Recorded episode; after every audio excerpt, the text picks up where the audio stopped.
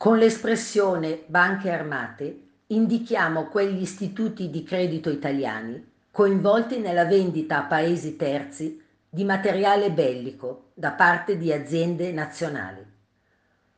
Ogni anno viene pubblicato dal governo italiano l'elenco delle banche nazionali che finanziano le industrie di armi. Il denaro proviene dai depositi dei conti correnti che i cittadini hanno presso questi istituti bancari.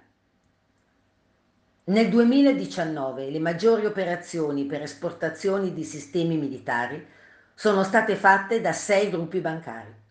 Unicredit, che riporta importi segnalati per 1 miliardo e 500 milioni di euro, Deutsche Bank per circa 800 milioni di euro, Barclays Bank per circa 250 milioni di euro, Banca Popolare di Sondrio per circa 190 milioni di euro e Intesa San Paolo per circa 140 milioni di euro. Suggeriamo le seguenti azioni. Verificare le banche presso le quali abbiamo depositato i nostri risparmi.